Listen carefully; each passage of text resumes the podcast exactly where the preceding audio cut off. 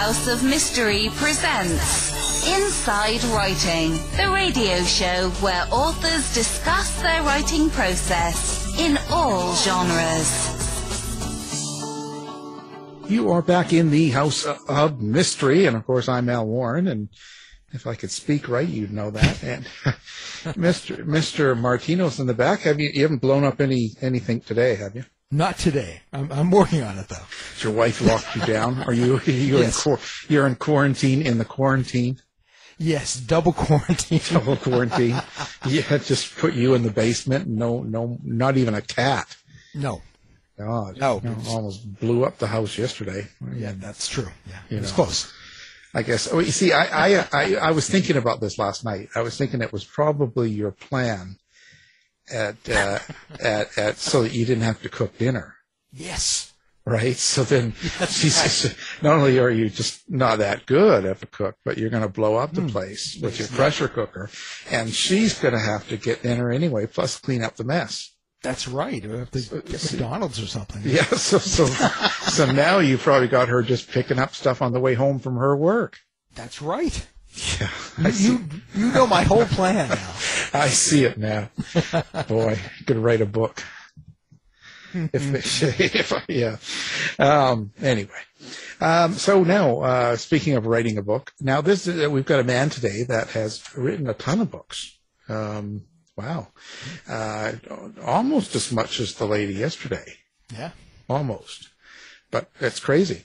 Uh, it says more than 80 books. Uh, so it looks like it covers a lot of territory. So let's uh, bring him in and talk about this. Um, welcome to the show, Mr. Caleb Pirtle III. Hi, I am glad to be here. Well, hopefully we'll say that at the end. you never know. Um, so, so Caleb, you've written a lot of books. Where did writing start for you then? Well, Alan, just as soon as I realized I wasn't smart enough to dig ditches for a living, I decided to become a writer. Basically, that's all I ever wanted to do. Uh, I went to uh, uh, college at the University of Texas and majored in journalism, jumped into newspaper business, small newspapers, large newspapers, uh, wound up with magazines and uh, uh, eventually I worked for a publishing company for 25 years and in the last 10 years I uh, have quit writing nonfiction and basically now I write fiction. Well, that's an interesting jump. I, I guess. So, first of all, you've never you never really had a fear of writing. Then, if you jumped right in the papers and were just going at her, you never had a fear of not being, you know, of, of writing incorrectly or having people chastise you if you didn't do a good article.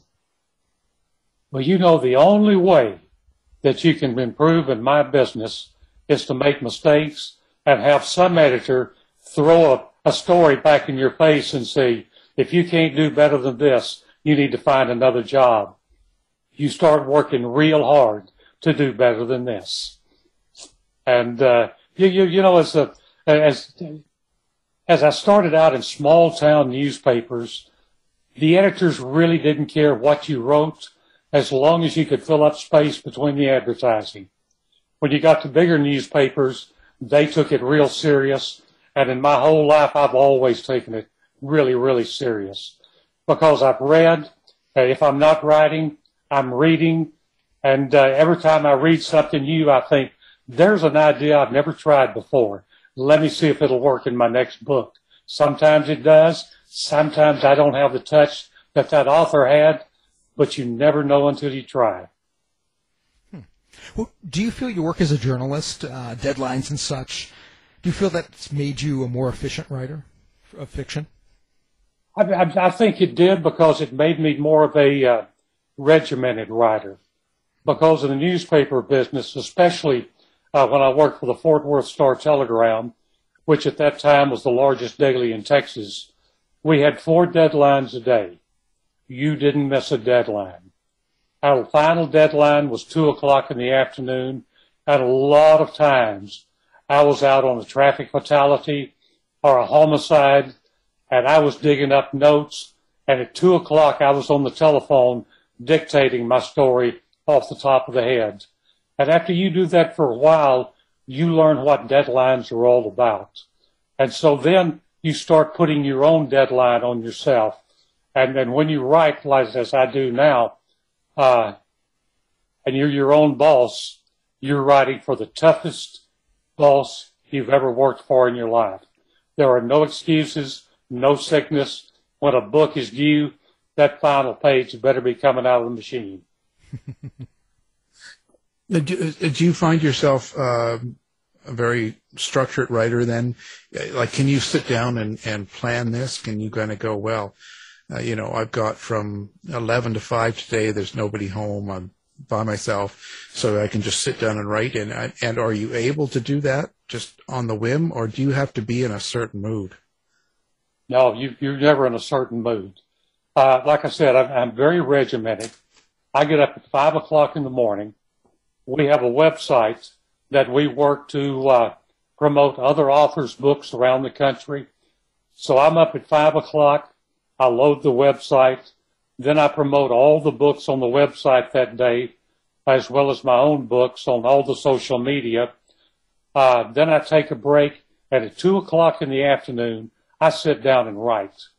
Every day at 2 o'clock, I sit down and write. Uh, there, there's no and buts about it. You have a time, the first words start coming out of your word machine. And, and, and, and I, I found that the, the great way to do it, as, as I, I write three hours, at the end of the day, I write my last sentence, but I leave an incomplete sentence. So the next day when I sit down, I complete that sentence. And by the time I complete that sentence, I'm back into the story and I can keep writing. Oh, that's interesting. That's a, uh, that's interesting. I haven't heard that one before. That's a good idea you know. Um, what what made you go from, let's say, you were doing all nonfiction and now you've gone into fiction? Was there a particular reason that you did that, or is it just, you know, that you got tired of nonfiction? Well, uh, because of the jobs that I had, uh, I handled publicity for the state of Texas for their uh, travel department. I became the first travel editor at Southern Living magazine and was there for 10 years. So I wrote a lot of travel books. And then when I went, uh, went to the uh, publishing company, we did a lot of historical books. And, uh, you know, after, after doing that for a while, you start to get the itch. I wonder if I could take what I've learned and turn it into fiction.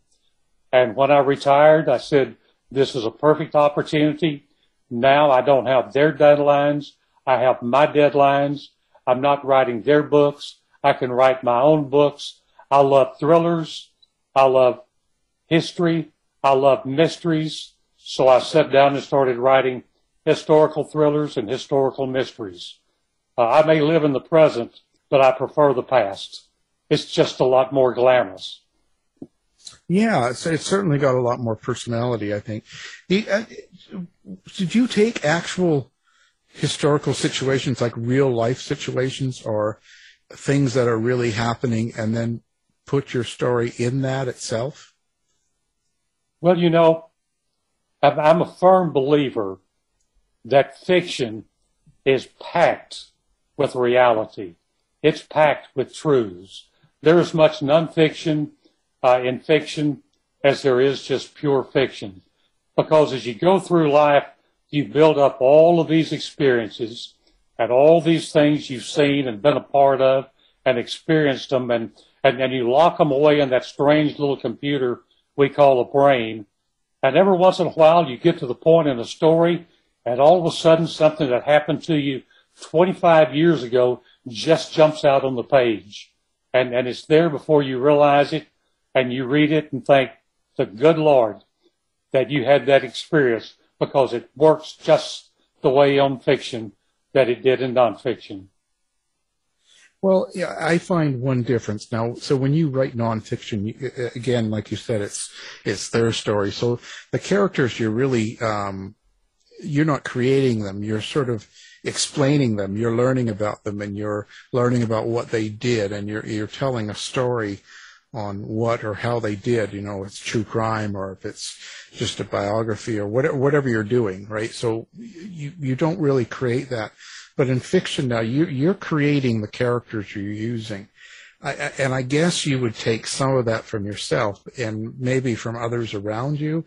Um, I'm not sure. So maybe explain your process on, on developing and creating characters. Well, what I always do, and, and before I put the first word on, on a piece of paper, I really get to know my character. I know everything there is to know about that character. That character comes to life. I know what he likes for breakfast. I know what he likes to drive. I know where he likes to go and when he likes to go. Uh, and until he just becomes a living, breathing character. And some characters suddenly exist total and you don't even expect it. Uh, for example, oh, a few years ago, uh, I was roaming the channels at night. I always roam between the History Channel, the Discovery Channel, National Geographic. You never know what wonderful documentaries you're going to run across. And I ran across a documentary in the 1930s, the United States government was conducting a lot of behavioral experiments, trying to reprogram and remap a human's brain, really using hallucinatory drugs, electrical shock treatments. They wanted to be able to erase that person's mind so they could put their thoughts in his mind and he could do things that, that he couldn't do otherwise. They would erase his mind. They would erase his memories. And I didn't know this actually happened. They took volunteers. They took people from the army. They took people from prisons. They took people from insane asylums. And I'm sitting there totally enthralled. And I heard this voice beside me just as clearly as I hear your voice. And he said, that happened to me. And I asked, why did it happen to you? And he said, they believed if they could erase my mind, they could erase my fears. And a man who is not afraid to die is not afraid to do anything he's supposed to do, even if it's an impossible thing to do. And that character just came to life that night. And I've written a four uh, book series now based around, upon uh, the exploits uh, back in the late 1930s, just prior to World War II, on Ambrose Lincoln. So I have uh, four historical thrillers based on his character, the man who lost his mind. So you can actually hear your characters. You have an inner monologue when you're, when you're oh, writing I, these. Yeah, you, you know, and, and I speak at a lot of uh, a lot of co- uh, writers' conferences, and, and, and I mention that. And, and if you're not a writer, Hmm. you think I'm crazy. and you're probably right. But if you are a writer, you know exactly what I'm talking about. Yeah. Our characters, they talk to us. In fact, when I'm sitting down writing a scene, I'm not making it up. I'm following my characters and I'm watching what they do and I'm listening to what they say and then I put it on paper. In fact, I had a writer here a while back write and said, you know, for the first time in my life, uh, I'm in the middle of a book and I've got a writer's block and, and I can't make it go. I've worked for weeks and it won't go any further. And I said, probably what you're trying to do is you have a story and you're trying to force your characters to go there and your characters don't want to go there because your characters have a better story. Right. I said, just relax, sit down and follow your characters. A week later, I got an email back that said, you're right. I'm off and running. Don't ever try to force your characters to do something they don't want to do. It's good advice. I, so, how do you describe your um, relationship with your characters then? And and I ask that uh, because a lot of the nonfiction writers we talk to, or fiction writers, I should say, um, quite often will tell me they're like their families, they're like their children. I hear all these different terms used uh, when people are trying to explain their their characters. What's your relationship? Well, you know, you you get real close to your characters, and uh, if if you'll notice the real reason that most authors write a series of books For example, I've got my Ambrose Lincoln series. I've got my Roland Sands series. I've got my Eudora Durant series. And the reason you write series is that you like your characters so well, you don't want to say goodbye. So instead of putting a period, closing the, the machine, closing the book and saying, that's it, about a week later you think, well, I wonder what old Ambrose is up to now. And you sit down and, and start the next book in the series. Hmm. Do you, uh, and so when you go through each each uh, character and you're going through a series and you're writing a book, and you say you see uh, some of the events, like you're seeing the actual event happening that you're writing the uh-huh. scene, do you actually play it out completely? Do you actually do that even live with your own physical body? Yeah, I, I would never do that. Like I say, I sit there and watch what they do, and as they do it, I'm writing it down. As they're talking, I'm writing dialogue. Uh, it's it's it's almost like you've got this little bitty television set sitting right in front of your eyes, and you're watching all the scenes, the action. You're hearing all the dialogue as as it comes together. Now, once it's all on paper, you will certainly go back and start rearranging and uh, rewriting uh, threads of dialogue that don't work nearly as well as you thought they did, or expanding on the dialogue and expanding on the scene. But uh, and and and and it's just not your your primary characters that you get involved with. In fact, in uh, one of the Ambrose Lincoln books, uh, I had a character that I just needed for one scene. He didn't even have a name, but it was that scene where Ambrose is trying to escape. He's running up these stairs in a walk up hotel. He runs into a room and there's this little man sitting there and it's his room and he doesn't know what's happening and he's scared to death. And, and, and as, as they're talking, the door bursts open, the bad guy comes in and Ambrose kills him. I'm thinking, okay, I needed that character. It's kind of like a, a, day character in, in a movie script. You bring him in, you do the scene, you pay him off, you leave him, you never listen to him or hear from him again. George never left. The next thing I knew, he was in another scene. He was in so many scenes, I had to go ahead and give him a name, George Giddings. And uh, little did I know at the time but in the very climactic scene, when the critical gunfight happened and Lincoln is laying there wounded and no way to reach his gun, it's little George Giddings that fires the fatal shot to save the day. Wow. I had no idea George was going to play that kind of role. So you just, you just write him in and if he doesn't leave, you know there's something important somewhere down the line. So you just let him, you let him go and, and see what happens. When you're watching the story in your mind, do you do you feel like it's like a dream or a daydream? I know when sometimes when I write, I, I find that things kind of change. Like it'll be day and then it'll just be night all of a sudden. Do you, do you have continuity problems like that that have to be fixed later, or um, do you are you able to kind of stay in the moment as you're writing the story? you know, I'm, I'm, I'm pretty much able to stay with what I'm doing until I get through and the rewrite starts. It's kind of like, uh, uh, all good writers really take after James Michener. James Michener said, I'm not a very good writer, but I'm a real good rewriter. Hmm. And that's where you really come in and add the final touches and the flourishes and, and, and the impact uh, statements and the impact scenes that, that really make a book work. Mm. You know, uh, when when someone writes nonfiction, or you, if you're writing in an article or paper, um, a lot of times there's a um, a meaning besides the event that happened. Like if you're covering a murder or something, um, there, there's maybe a point to it. Um, so when you're writing fiction, do you do the same? And I, and I mean that is there under underneath the story itself uh, the drama or the, whatever the story's about.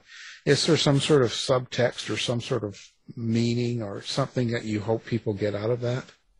Yeah, there's always an underlying current that works its way through through, through a story, and and more more likely it works its way through the character and the roles and the parts he has to play, and uh, uh, because in all good fiction, even a character that's on his fourth book, he's got to keep changing. You don't want the same old character. He's got certain uh, personalities and certain complexities that stays true. But all of a sudden, you may seem really warm-hearted when you thought he had a heart made of ice. So there's always the way to uh, uh, change your characters, and by changing your characters, you change that underlying story. And uh, and so often, the story that's on paper is really not the story that you want to tell, especially if your book has something to do with, with social issues. Uh, and, and all good fiction has something to do with social issues, or at least those issues at the time that people may not have realized played such a major role in their lives, but looking back, they realize they did. Does, does that sort of um, put you more on guard these days? Uh, do you feel like you have to be a little bit more concerned about how you word things or how you present them in such a sensitive generation now? You know, probably that's a good reason to write historical fiction because you don't have to worry so much about that because those things that people are sensitive about now, they were also sensitive about in the 1930s or the 1870s. They just expressed it in an entirely different way. And sometimes learning how social issues were met and evolved and solved in 1897 really kind of gives you a key to how you need to act in 2022. Oh, so when you write these series of books, do you sort of have this outlined? Like you say, you're pretty structured. So do you have Do you know how it's going to end, so to speak? Maybe at the end of each book, or even the end of the series, and you're writing your way to that point, or is it more as it happens? Well, when I first started, Alan, uh, I would write my first paragraph of a book and my last paragraph at the same time working under the philosophy that, that maybe this is like a roadmap. If you know where you're leaving and you know where you're going to, then you can find a way to get there. But invariably, by the time I got to the ending, it was so different. I had to rewrite the ending, which meant I had to go back and rewrite the beginning. So now I just sit down. I'm, I'm, I'm what, and I'm sure you've heard the, the phrase many times. I'm more of a pantser. I just write by the seat of the pants. I write the first sentence in a book and see where it takes me. And uh, uh, I know the book that uh, here a while back I wrote. Uh, it's a historical fiction, but set back during the uh, uh, Great Depression. it was called "Bad Bad Side of a Wicked Moon," and all of a sudden I I, I came in uh, to, to, to my wife, and I was all excited, and she could see that I was excited, and she said, what, what, what's, what's the matter? I said, I've just reached page 256, and I know who the bad guy is. Up till that time, we had a thread of, of crime working its way through the book, but I had no idea who the killer was. And on page 256, I finally figured it out. Usually I figure it out when my main character tells me. Hmm. Do, do you ever take people that you don't like and use them in your in your books and make them the bad guy or have them killed? Always.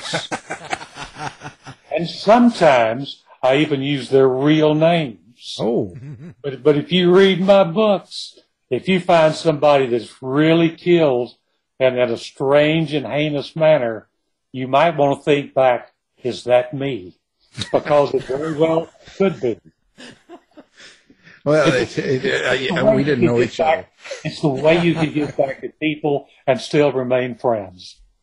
Wow, that's great. That's um, I, I will remember that. Newest series looks like you just put out is the Boomtown Saga three book it's series. Boomtown Saga. Yeah, uh, uh, tell us tell us a little bit about that story. Like, what what is this? Well, the Boomtown Saga uh, is back during the early days of the Great Depression. It's written, uh, written about a uh, fictional East Texas town that was dying on the vine. Businesses were going out of business. People were leaving. There was a drought. The stores were, were all shuttering their windows and, and closing their door and people were just dying on the vine. And into town comes a uh, con man with a doodlebug machine. And he, by hook or crook or good fortune, finds oil. And, and, and all of a sudden, this little town is drawn back to life because oil has broken the back on the Great Depression. But with oil, there becomes money. And with money, there's greed. And without, and with greed, there's, there's murder. So you, you, you fictionalize it. But, but it's basically, I'm writing about what I know best. I was born and raised in Kilgore in East Texas, which in 1931, a con man came into town. Uh, he sold shares for, for, for $25. Uh, he raised money and he actually drilled an oil well. And then to raise money to, to drill that first oil well, he would go to Dallas and pick up a copy of the Dallas Morning News and read the obituary columns. And, and, and in the obituary columns, he would find the richest new widows and he would go pay his respects to the widows. And he was quoted as saying, and this is in a newspaper article, every woman has a certain place on her neck that when I kiss it, she starts writing checks. So he financed uh, the Kilgore boom with, with the checks from, from, from the widows in Dallas and from those little shares that he sold. And, and, and all of a sudden, Kilgore became one of the biggest boom towns in America. Uh, East Texas oil field was the largest oil field uh, ever discovered. And, uh, and so as, as I grew up in the midst of this, on the cusp of this, that this great oil boom, I grew up listening to stories about, about the people, the places, the things, the crooks, the criminals. They even had to send in the, uh, the Texas Rangers to get things under control because it became such a wicked and unruly boomtown. But I had all these stories that had been tucked away in my brain for, for 30 or 40 years. And all of a sudden I thought, you know, I've got the best background of any story that I've ever had. The time has probably come to tell it. There's been enough funerals. So that's when I became my Boomtown, or, or when I started writing my Boomtown series. Mm. I, it must take quite a bit of, um, like you say, you know it, but it must take quite a bit of research to kind of make sure details are correct. Like if you're writing in a time period like the 30s in a, in a certain area, you have to make sure that the uh, the slang of the time is right, the way people use their words, the way they dress, the way they um, behave, their habits, the the customs, um, as well as what's going on. Like when you talk about you know, just the area and the town. So that, that, how long does that take you to research something like this out? It takes quite a bit of time because I do as much or more research on fiction as I do on nonfiction because you're exactly right. If you make a mistake writing nonfiction and somebody realizes it, you've suddenly lost all credibility. So you have to make sure the clothes are right, the weapons are right. And the first draft of my first Ambrose Lincoln book uh, set in 1939. I sent it to my editor, and the editor emailed back and said, "You better check his weapon. You've got him carrying a Glock, and they didn't invent the Glock till 1952. So I immediately went back and said, okay, what kind of weapons did the military use in the 1920s? So you really have to be accurate. And, and in that Ambrose Lincoln series, and, and uh, one of the books uh, that was the Night of Broken Glass, uh, I had the train coming into Polway, uh, Poland, to pick up the Jews to carry to the death camps. Now, I researched and researched until I found the actual name of the company who built the trains that actually went to Poland and picked up the Jews for the death camps. And I used it in the book. Now, nobody else will ever realize that that's probably the truth, but I know. And as long as I know, I can feel good about it. Well, yeah, you never know. There's always that one person. There's always one historian out there that's just looking for mistakes. Yeah. And God bless them. We need to find out where the mistakes are and change them. Yeah, yeah. It's, uh, but there's always, I always find there's one or two out there that all of a sudden will email you and tell you something that you didn't know. And, uh, but I think it's really important. It's super important. How long does it take you then to put together, like this new series of three books that you just released? How long did that take to actually get out? I've spent probably, once I start, uh, I will get a book out in, in three months right now I'm trying to get at least two books and mostly three books out a year. In, in fact, you, as, as I said, I've talked to a lot of writers groups and a lot of people want to be writers and, and they want to write books, but the thought of putting together a 300 page book is kind of a daunting uh, experience that lays in front of them. They're, they're almost afraid to start. And then I tell them the formula is real simple just write three pages a day. Even if you're on a roll, stop at the end of three pages and write three pages every day during the week. Take Saturday and Sunday off, but write just three pages a day. It only takes 45 minutes or an hour to write three good pages a day. And at the end of six months, you'll have a book. Now, six months is going to come you can either have a book or not have a book, but six months will be here. So you might as well have one ready for a publisher. What do what do you think of today's publishing world um, with you know now the the big guy Amazon out there and and a lot of people just self publish and it's just there's just like a, a, million titles a day coming out. So, uh, but, but what do you think in general of the way people are publishing now? Well, when, when the digital revolution hit, nobody knew what to do with it. And that includes the big five publishers in New York. Uh, they're almost afraid to do anything beyond what they're doing. It is the reason they're primarily just sticking to their authors that they know sell well. And when their authors die, they still put the names on the front and hire other people to write the stories. But the big problem that uh, the digital revolution calls is, as you said, anybody can throw out a book. And there's, for every good book that's in the marketplace, for every book written by an author who really works hard to hone his craft and develop the best story he can possibly develop, you'll have a hundred pieces of schlock that's thrown out there. So, uh, but, but, but it, it almost, the ship almost rights itself because people who write schlock all of a sudden realizes their books isn't selling on Amazon and so they don't write anymore.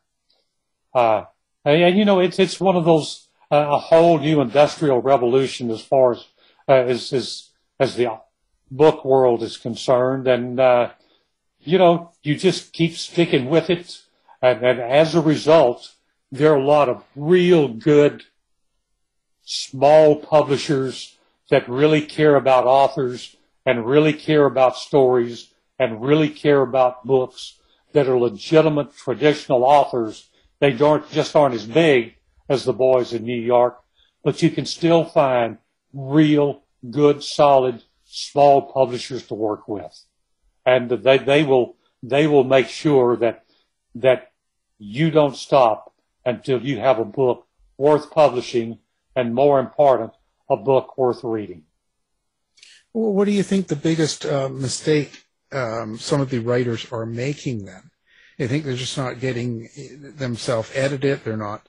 Like, where's the biggest problem? The biggest problem is their books look homemade and their books read homemade. Uh, they've never really studied how a book is put together. Uh, they may have read a lot of romances, so they think I can write a romance. You get a man and a woman, and and and you you work the formula, and all of a sudden you have a book, and they don't realize all the little nuances that take place within a book uh, that make it happen.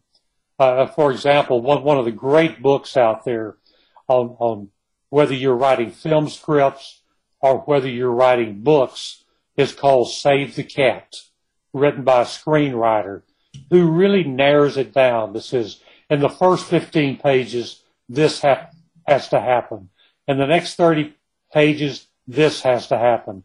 On page 50, you introduce your subplot and he leads you right through it to the point that 15 pages before the end, and I'm talking about a script, it'd be about uh, 45 pages before the end in, in a novel, all is lost. You read it and you think there's not any hope, regardless of what the genre is.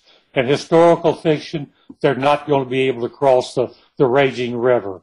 And, and, and a romance, the, the hero has run off and she'll never be able to find him. And, and, and a thriller, the bad guy has the good guy and, and, and a cell and chains and he's locked away and can't get out. Everything, all is lost. And it's those last 45 to 50 pages of, of a novel that make it all worthwhile. In fact, Linda and I can go to a movie or watch a movie on television and all of a sudden she'll look at me and say, well, we're 15 minutes from the end because all is lost. so after a while, you just have to learn how the formula of, of a good, solid story is put together and, and follow that story and believe in that formula because it works every time. Well, speaking of scripts, I'm just curious. Uh, you've written for uh, you've written screenplays, and I was just wondering um, how you got into uh, writing for uh, movies and television. Well, uh, I had a real good friend who was in the film business, uh, Frank Q. Dobbs. Uh, he and I had done a lot of industrial scripts together for clients he had with his Houston Film Company. And he always wanted to write and be a part of feature films. So he went to Los Angeles and, and, and started writing and, and he had really cut his teeth on the old Gunsmoke series, writing scripts for it. So he became the resident Western authority in, in Hollywood. And then, for, for example, he read that uh, uh, CBS was wanting to do seven Westerns. So he called me and said, you know, why, why don't we do a, a, a Western? And we had a, a story about, about finding oil and I said, what I'll do is just change that script to where we're no longer looking for oil, but we're in a Western looking for water. The story is the same. The drama is the same. It'll work. So he went to CBS and, uh, CBS said, well, we've already sold those Westerns. What now? We're looking for a historical period piece. And Frank reached in his briefcase and pulled out our oil script and said, have we got a deal for you? So, uh, that, that's how we got the first one done. And then he got involved with, uh, uh, Larry Levinson, who was doing all the, uh, uh, the Gambler series.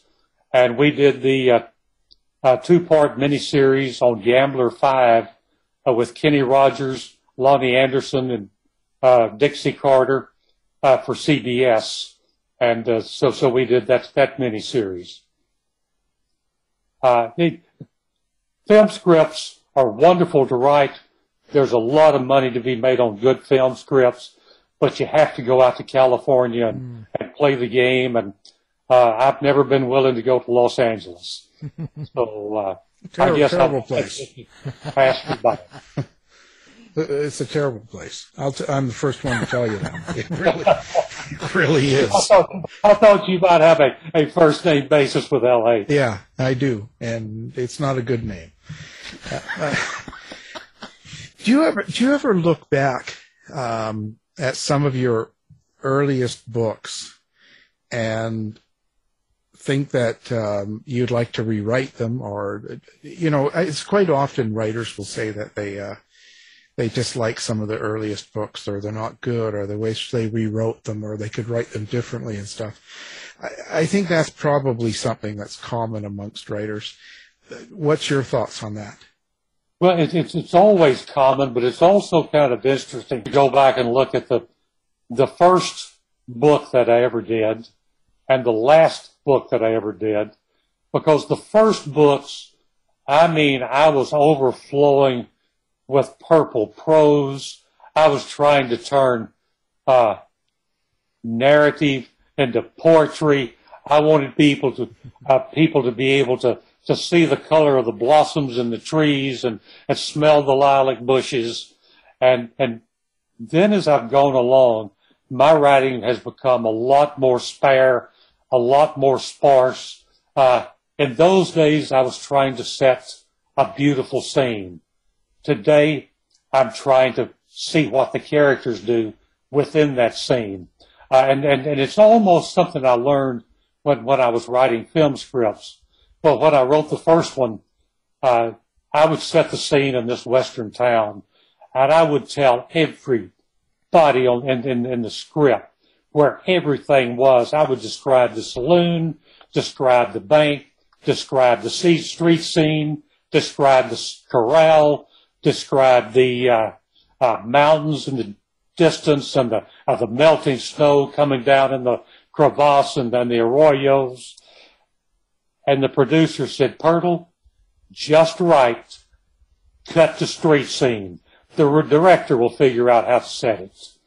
So now when I go into a town, I explain the town to where you really understand the mood and the thoughts and the personality of the town, but I don't spend all that time on on uh, descriptions because uh, well, one of the great writers once said, "It's all right to uh, describe the bedroom, but don't furnish it." And so now I may write this about the town, but I don't furnish it. Hmm. If you were to look back then at um, all of your books and someone has never never read one of your books before, which one would you choose for them to uh, to to to read that you that would get a good flavor of, of who you are as a writer? I think probably now uh, I would ask them to uh, read the first book in the Boomtown series because it's uh, probably my Ambrose uh, Lincoln books may be a little too spare. Uh, my Roland Sand books uh, series may be too introspective. And, and I think with my Boomtown series, I have been able to to work my way through and, and, and be able to, to have introspective and a lot of internal dialogue uh, uh, and, and, and dialogue that really work well in those books that that probably I would like to go back and change some some of the scenes and and Ambrose Lincoln and uh, Roland Sand, but uh, I'm writing new Roland Sand books and new Lincoln books, so I'll have an opportunity in the new books to try to make that transition. Uh, but because probably the most important thing and in writing a novel these days is internal dialogue. In fact, I've often said you, you hear people go to a movie and then you hear them read the book and they always say the book is better than the movie. And the reason is, in the book, you can tell what the point of view character is thinking. And in a movie, all you see is his reaction, his facial reactions. You never know what he's thinking. Now, you, you mentioned uh, your wife, and I see that she's also a writer. Uh, what's it like having Yes. two writers in the house, and uh, do you act as each other's first readers? Well, Linda had, um, was in education until she retired. Hmm. She was a high school English teacher, then a high school principal, and spent her whole life in, in, in education. Hmm. And after she retired, she didn't have anything to do and wondered why I went into my office, closed the door, hmm. and had the best time of my life all alone, surrounded by characters she couldn't see or hear. So I dared her to write a book. And she's the type of person, don't dare her to do something. he will do it. And she always loved cozy mysteries. So Linda wrote her first cozy mystery, The Mahjong Murders, and it really sold like hotcakes. And so now she's written four cozy mysteries and uh, is working on her uh, fifth Wow. book. So she's really gotten into the writing. Now the difference is I write every day. Hey, It's, it's just part of breathing. If I didn't sit down and write, uh, uh, I'm not sure what I would do. She writes on Wednesdays. she finds that one day a week and that's her writing day. It's Wednesday. Well, don't get in her way on Wednesday. Don't get, don't even speak to her on Wednesday. In fact, it's almost gotten to the point that, that we live together and email each other. And if it's important, she'll call me on the phone. but very seldom we do our paths cross within the house. Oh, it's better that way. And it's, it's a lot better. The other thing is, now, and when we do sit down at the dinner table, we have something to talk about. Hmm. She can tell me what her characters are going to do, and I can tell her about what my characters are doing, and she can tell me what they're doing wrong. And most times she's right. She's right even when she's wrong. Come on. Mm-hmm. Yeah, You got that. But uh, really, supposedly she's, she, she really has good points. And, and well, as an old English teacher, she doesn't tell you what's wrong. She makes you think until you figure out how you did it wrong and how she'd go back and redo it and make sure it's right. Bet you she has a big ruler. Yeah, big ruler. And then I've got busted knuckles. Yeah, it's like that. I had that, you know. My my teacher back in the '60s would slap because I wrote with my left hand. That was a big no-no back then, and so she would always hit me with the ruler. Yeah, Uh, and it was acceptable. And you knew it was going to happen. Yeah. And you, knew- and you just lived with it. exactly, because that's what you had to do. what other choice was there? Well, for me, Yeah. the, the person who probably had the biggest influence on my life was my high school English teacher. She was the hardest English teacher that the good Lord ever put on this earth. When you wrote themes, if you had a comma blunder, a comma fault, a comma error, it was an automatic F from that point, and she never read the rest of the of the theme. She called me in one day and she said, all right, I'm reading your themes because I was trying to be a writer. I would write the one word paragraph, the incomplete sentence, the impact sentence. And she said, okay, I know what you're trying to do. You want to be a writer. She said, you're not a very good writer, but I'll tell you what, I'll make a deal with you. On your themes, you write it the way you want to write it. And if you'll put a little asterisk up that says, this is wrong, I know it's wrong, but I did it anyway, she said, I won't count off. And she was the first one that really gave me the freedom to try to be a writer. And, uh, I'm always indebted to her. Boy, she'd probably have a stroke if she read social media. Oh, thank God she's no longer with us, or she would be with us all. yeah, she wouldn't. They wouldn't like that. I'll tell you. Um, now, okay. So, uh, how do you like to interact with people? Do you have a website? Do you do social media? What's your favorite uh, interaction with readers? You know, the wonderful thing is, is on the website, you have the comments and you have long strings and long threads of comments about your books and other books. And in the back of all my books, I put my email address and say, Hey, if you like this book, I'd like to know about it. If you don't like this book, I'd love to know about it because what your thoughts are really help me improve my writing in the future.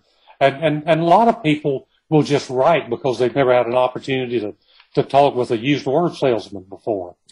And uh, so you, you, you, you get to go and, and, and, and, and learn from, from readers, which is one reason Lynn and I uh, speak at so many writers conferences is you not only have writers, you have would-be writers and you have readers. And this gives you an opportunity to sit around when nobody's on stage and drink coffee together and, and, and spill ideas together and, and find out what the reader thinks. You know, what do the, what does the reader want? And, and am I able to deliver what the reader wants? Because you're, you're, you're really torn these days between writing what you want to write, the stories you want to write, and the stories that the uh, reader wants to read. And, and probably the biggest mistake I'm making right now is, is many of my books being thrillers and, and really uh, mysteries.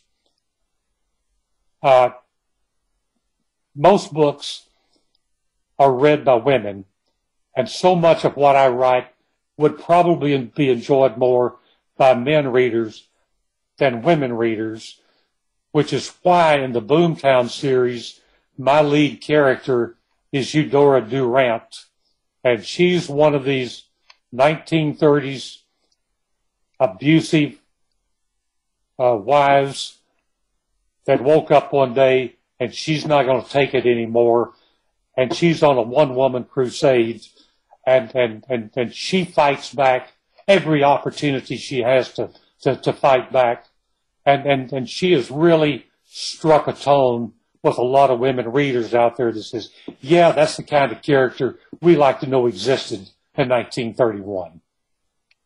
Wow. Um, sounds like you met uh, Dave's wife. No. Boy, I'm in trouble for that one. And, and it, it was kind of interesting because uh, my, my original concept was to write Backside of a Blue Moon from the con man's point of view. Because from my days working on the police beat for the Star Telegram, I always loved good con artists if they were really good con artists. And, and so this was going to be a book about a flim flam man. And he was in the first chapter. Second chapter I wrote about Eudora Durant. And by the time I finished her chapter, I said, no, this is Eudora's story. And I put her on chapter one and the con man on chapter two. And Eudora has run off with the series. It's all about her now, and and and she works well. Wow, she's probably modeled after my wife. to get that in, uh, well, um, it's certainly been a pleasure. You know, our time is is run out, and uh, we really appreciate. Uh, so, our guest today is the writer Caleb Pirtle III. Thank you for being here. Thank you so much for allowing me. It's been my pleasure. Thanks, Caleb. Tired of wasting time trying to decide what to watch on your streaming service? Go to our website and look for the Martino movie reviews. To find out more about our show, guests, or to listen to past shows from our archive, please go to www.houseofmysteryradio.com. Show's over for now. Was it as good for you as it was for me? Well, good night. This has been a production of Something Weird Media. I'll be back.